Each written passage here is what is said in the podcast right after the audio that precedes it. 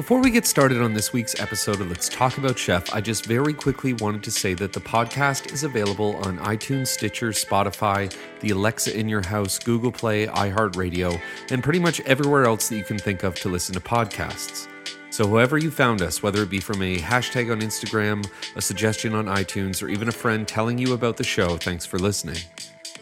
If you want to write to us for any reason at all, you can send everything to let's talk about chef at gmail.com, or you can follow me personally at Chef Brian Clark on Instagram. If you are a fan of Let's Talk About Chef and you can take one second from your busy lives to tell someone about the show, we would greatly appreciate it. Word of mouth is the best way that we can continue to grow. This episode of Let's Talk About Chef is being brought to you by the New Yorker magazine. Right now, you can get the best journalism, stories, and writing sent directly to your front door for only $6 for a 12 week subscription.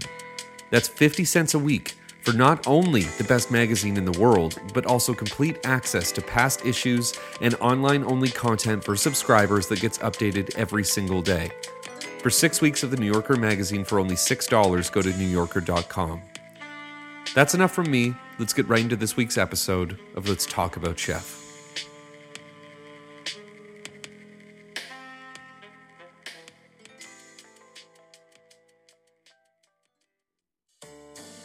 Human beings are very, very good at one thing eating.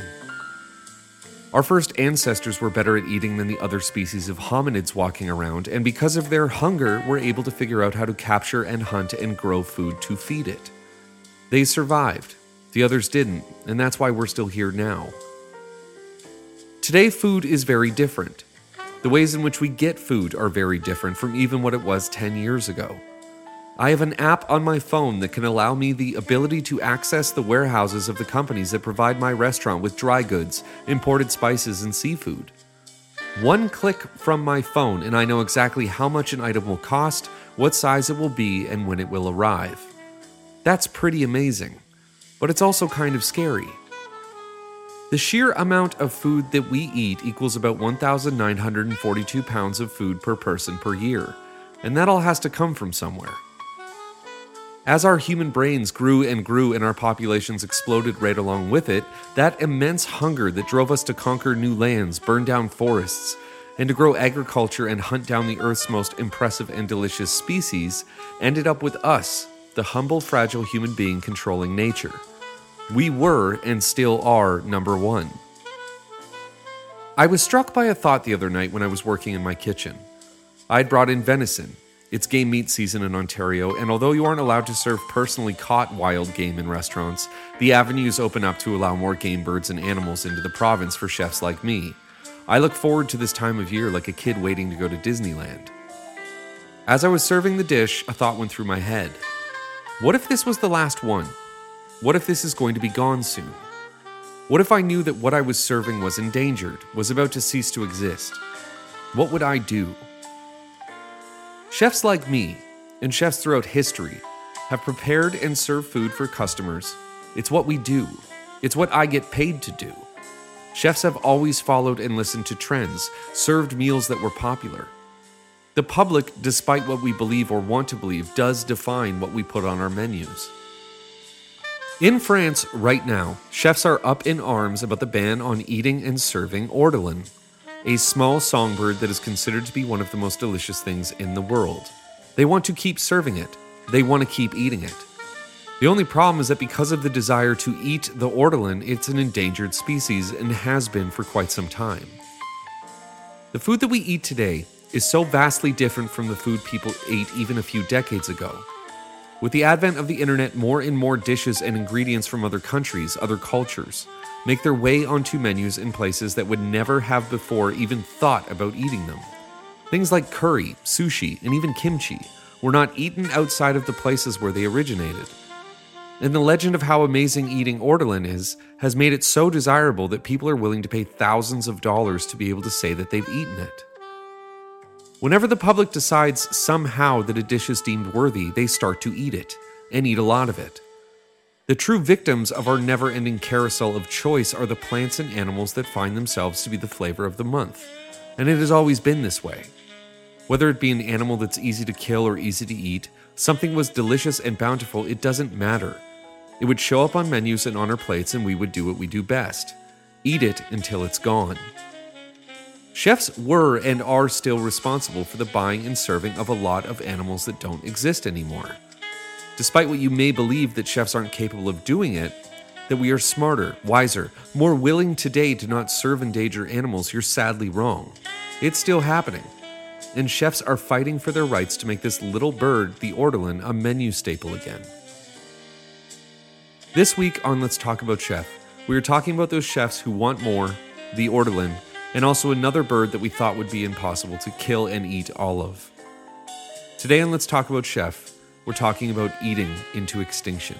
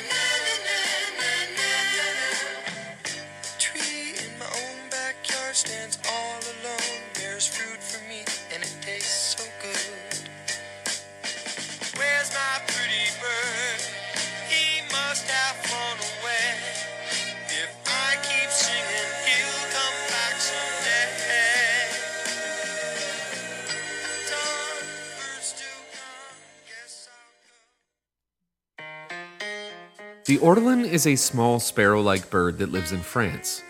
Since Roman times, it has been a delicacy, something that was prized, and when prepared properly, can be one of the most delicious things on the planet.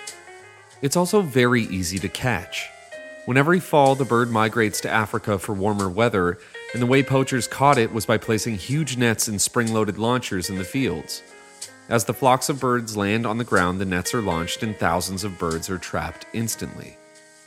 The way that chefs prepare the ortolan may seem gruesome, but chefs have always been able to figure out how to make something taste delicious. But with the ortolan, it seems to have been mastered.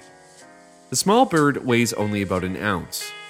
In the wild, it feeds at night, using its eyesight to gorge itself on grapes and seeds so that when the songbird was caught in Roman times, the eyes were stabbed out of its head to keep it in the dark at all times. Because the bird constantly thinks it's nighttime, it constantly eats. As grapes and nuts are piled around the blind birds, they eat constantly, fattening themselves up and adding more and more fat to their little bodies. Nowadays, a simple blanket is placed over the cage where the birds are kept to make it think it's nighttime. When it comes time for the ortolan to be killed, they are drowned in armagnac or brandy. One by one, the birds are placed into a bucket filled with the brown spirit, and as they gasp for air, they suck the brandy into their bodies and are stuffed full of it when they die. The next step is to deep fry it. And because of its small size, it doesn't take very long, and eventually the bird, still sizzling from the oil, is placed in front of the diner whole, its leg, beak, and bones still very much attached. The diner leans forward over the bird and places a napkin over their head. This act does two things. Nowadays, it will keep the smell of the perfectly cooked oil, fat, and brandy under the napkin and steaming in your face. Its smell gently wafting over you. In the past, the napkin was placed over the head to shield what you were doing from the eyes of God. No man or woman should be able to take part and eat something this delicious. You place the small bird entirely into your mouth and eat it in one bite. It is by all accounts breathtaking, and it's also illegal. Since the 1990s, there has been a ban on catching the ortolan, and the reason is because it was almost completely wiped out. As more and more people wanted to try one of the most delicious things on planet Earth, their numbers grew smaller and smaller until they were critically endangered. And still, chefs would prepare it.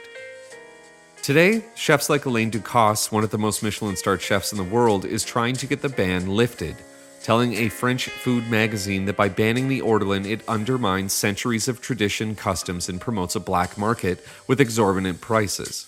And he's not wrong about the black market.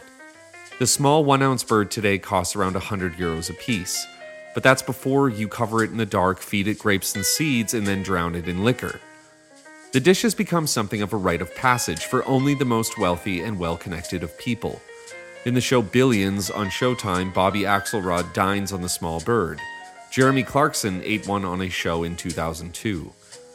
But all the while, the legend of the dish grows and grows on television, movies, and in books, and there continues to grow a desire in people to eat it. As chefs continue to say that the species is not endangered despite facts, and that it is French tradition and it should be served, it's since been calculated that the species since the 1980s is down 88%. Although it's not extinct yet, because of climate change, poaching, and the never ending legend of eating it, it will be soon. People tend to not believe that something that numbers in the millions can be considered endangered. How would it be possible to wipe them all out? It may seem improbable, but we only have to look not that far ago to one bird that used to be prized by chefs and diners alike, that used to be served by the millions in restaurants and homes across North America, and used to number in the billions the passenger pigeon.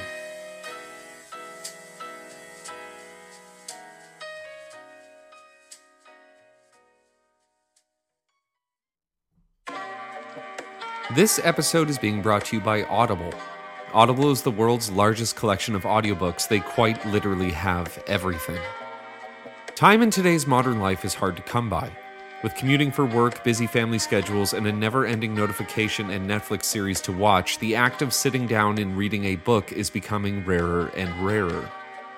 You can keep up with the latest bestsellers, re listen to classics, and find literally any topic of book on Audible, and like me, listen to any book you want while juggling your busy life.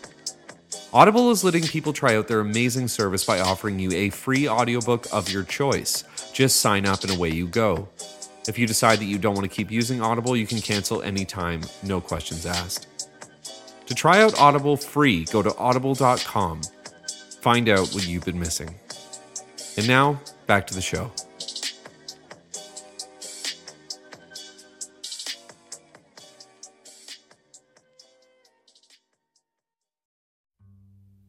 Passenger pigeons used to number in the billions. Their habitat was the entire eastern side of North America. When the first settlers were landing in what became America, flocks of billions and billions of passenger pigeons would fly overhead, and they would keep flying overhead for days to pass by.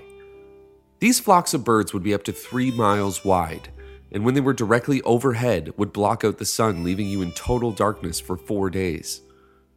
The sounds of the billions of wings beating could be heard from miles away before they flew over you. Today, we have no idea what that might have sounded like, but it would be similar to having a dozen helicopters flying a 100 feet off the ground continuously above you. We don't have any recordings of what the passenger pigeon sounded like. We don't really know other than written accounts of them sounding similar to a mourning dove, but with the occasional loud squawk. Needless to say, the sound of this many birds calling out to one another was deafening. There is one video filmed on a camera in the early 1900s that shows a flock of passenger pigeons flying overhead. At first, only a few hundred birds can be seen coming from the bottom of the screen. Then thousands of dots start to move in. The camera stays stationary, pointing its lens at one part of the sky. As the film continues, the white of the sky becomes dark and menacing with only little pricks of light shining through the slightest gaps between millions of birds. It's an amazing and sobering thing to witness. Native Americans would feast on the birds when they landed in their lands, sometimes following the snaking, massive line of them, catching them at night.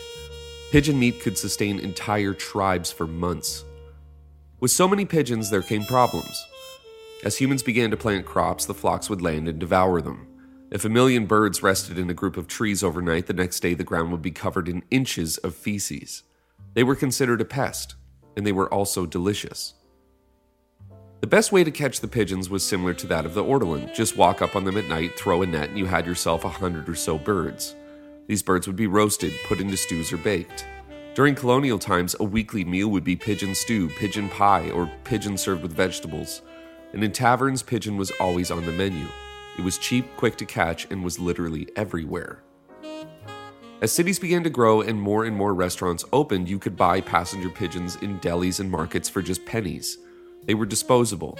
And of course, with the advent of the shotgun, suddenly the passenger pigeon had a much larger problem. Instead of waiting until nightfall and creeping into the field with a net, all farmers suddenly had to do was point the shotguns into the sky and fire into the hordes of birds. Every time they pulled a trigger, birdshot would fly up and hundreds and hundreds of birds would fall down. The written accounts of this would say that the amount of feathers floating in the air would look like it was snowing, and the sound of the bodies hitting the ground would sound like rain. Eventually, after years and years of the pigeons being eaten, their numbers began to shrink. Even though scientists and zoologists were saying to everyone that would listen that the pigeon was going to be gone, nobody listened. Chefs kept serving the birds and people kept eating them until the worst fears of the scientists came true. The pigeons were gone. Despite the warnings and the proof that the birds were falling in numbers, nobody believed that something that numbered in the billions, a species of bird that accounted for 20% of all birds in North America, could disappear. It wasn't possible. The last passenger pigeon was named Martha, and she was kept in the Cincinnati Zoo in Ohio. Passenger pigeons mated for life, and Martha's partner was a male pigeon named George. The pair of them lived at the zoo together, and every day hundreds of visitors would stand in front of the cage, somberly watching the last two passenger pigeons, not believing that somehow these were the last two. George died four years before Martha did, so she sat alone by herself, the very last of her kind, the last of billions. She would call out at night from the branch she sat on calling out her song to no one, waiting for a reply. Just years earlier, the skies had been filled with her kind. The air would fill with the sound of their calling back and forth to one another, and now there was only one just Martha. The hunger and ignorance of humans had wiped out the entire species, and for four years she would call out for others until she died in 1914, the last passenger pigeon.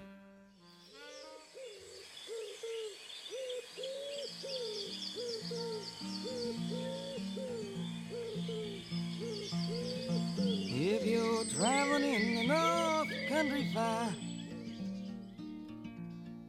While the winds hit heavy on the borderline. Remember me to one who lives there.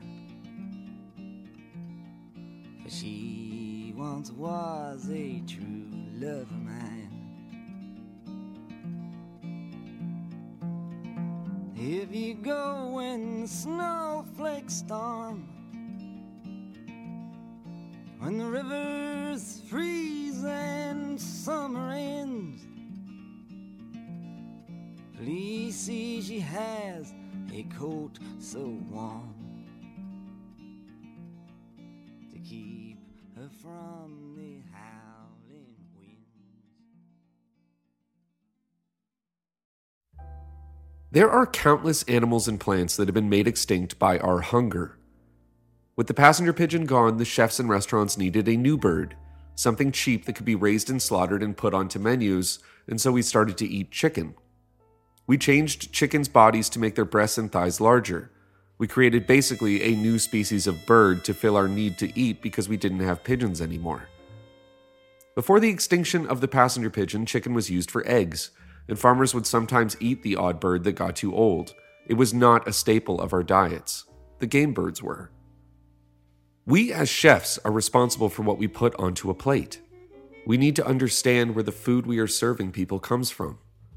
There is a simplicity to how we order now. We are removed from the blood and bones of food production. We don't see the process, we see the results. With chefs calling for the end of the ban of eating ortolan, they are basically saying that it's impossible to make a species extinct that has numbers as large of that as the endangered ortolan. They are saying that it can't happen, but it has before.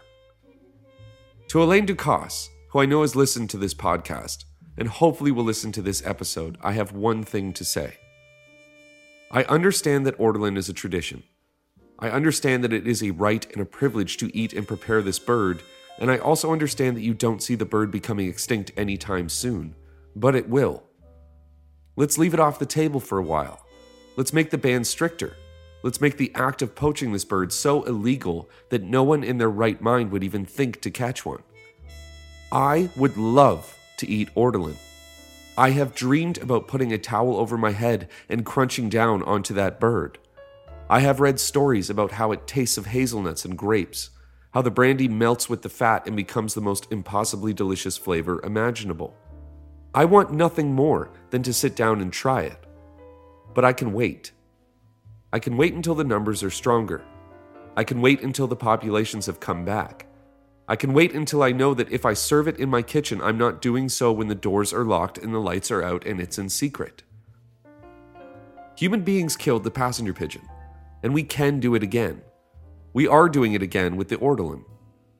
We can all wait. Or one day, not too far from now, we can read about what they tasted like and wish that we could have tried it. I don't want to travel to a zoo one day and see the last one.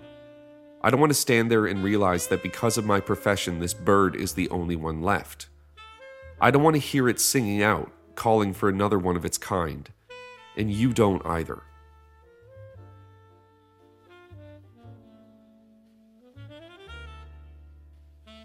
I hope that you enjoyed this week's episode of Let's Talk About Chef. It was written by me and produced by Timothy McDonald.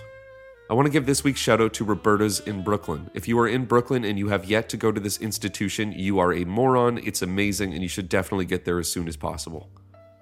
I want to thank Audible and the New Yorker magazine for letting me talk about them this week.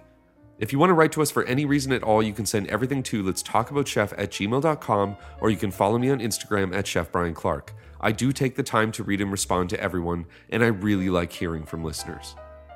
We are back next Thursday with another brand new episode of Let's Talk About Chef. And so until then, as always, I'm Brian Clark. Have a great service and have a great week.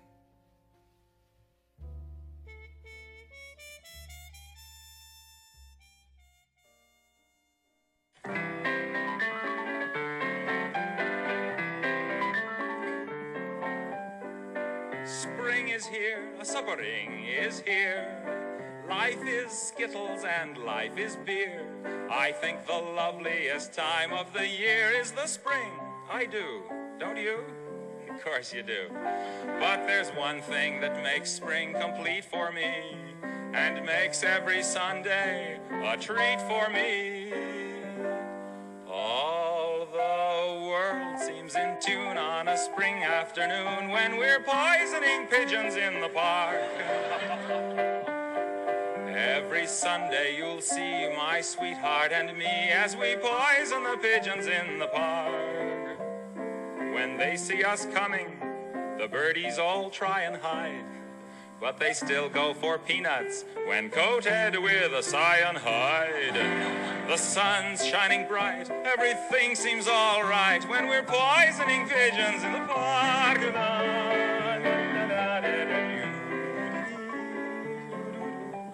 We've gained notoriety and caused much anxiety in the Audubon Society with our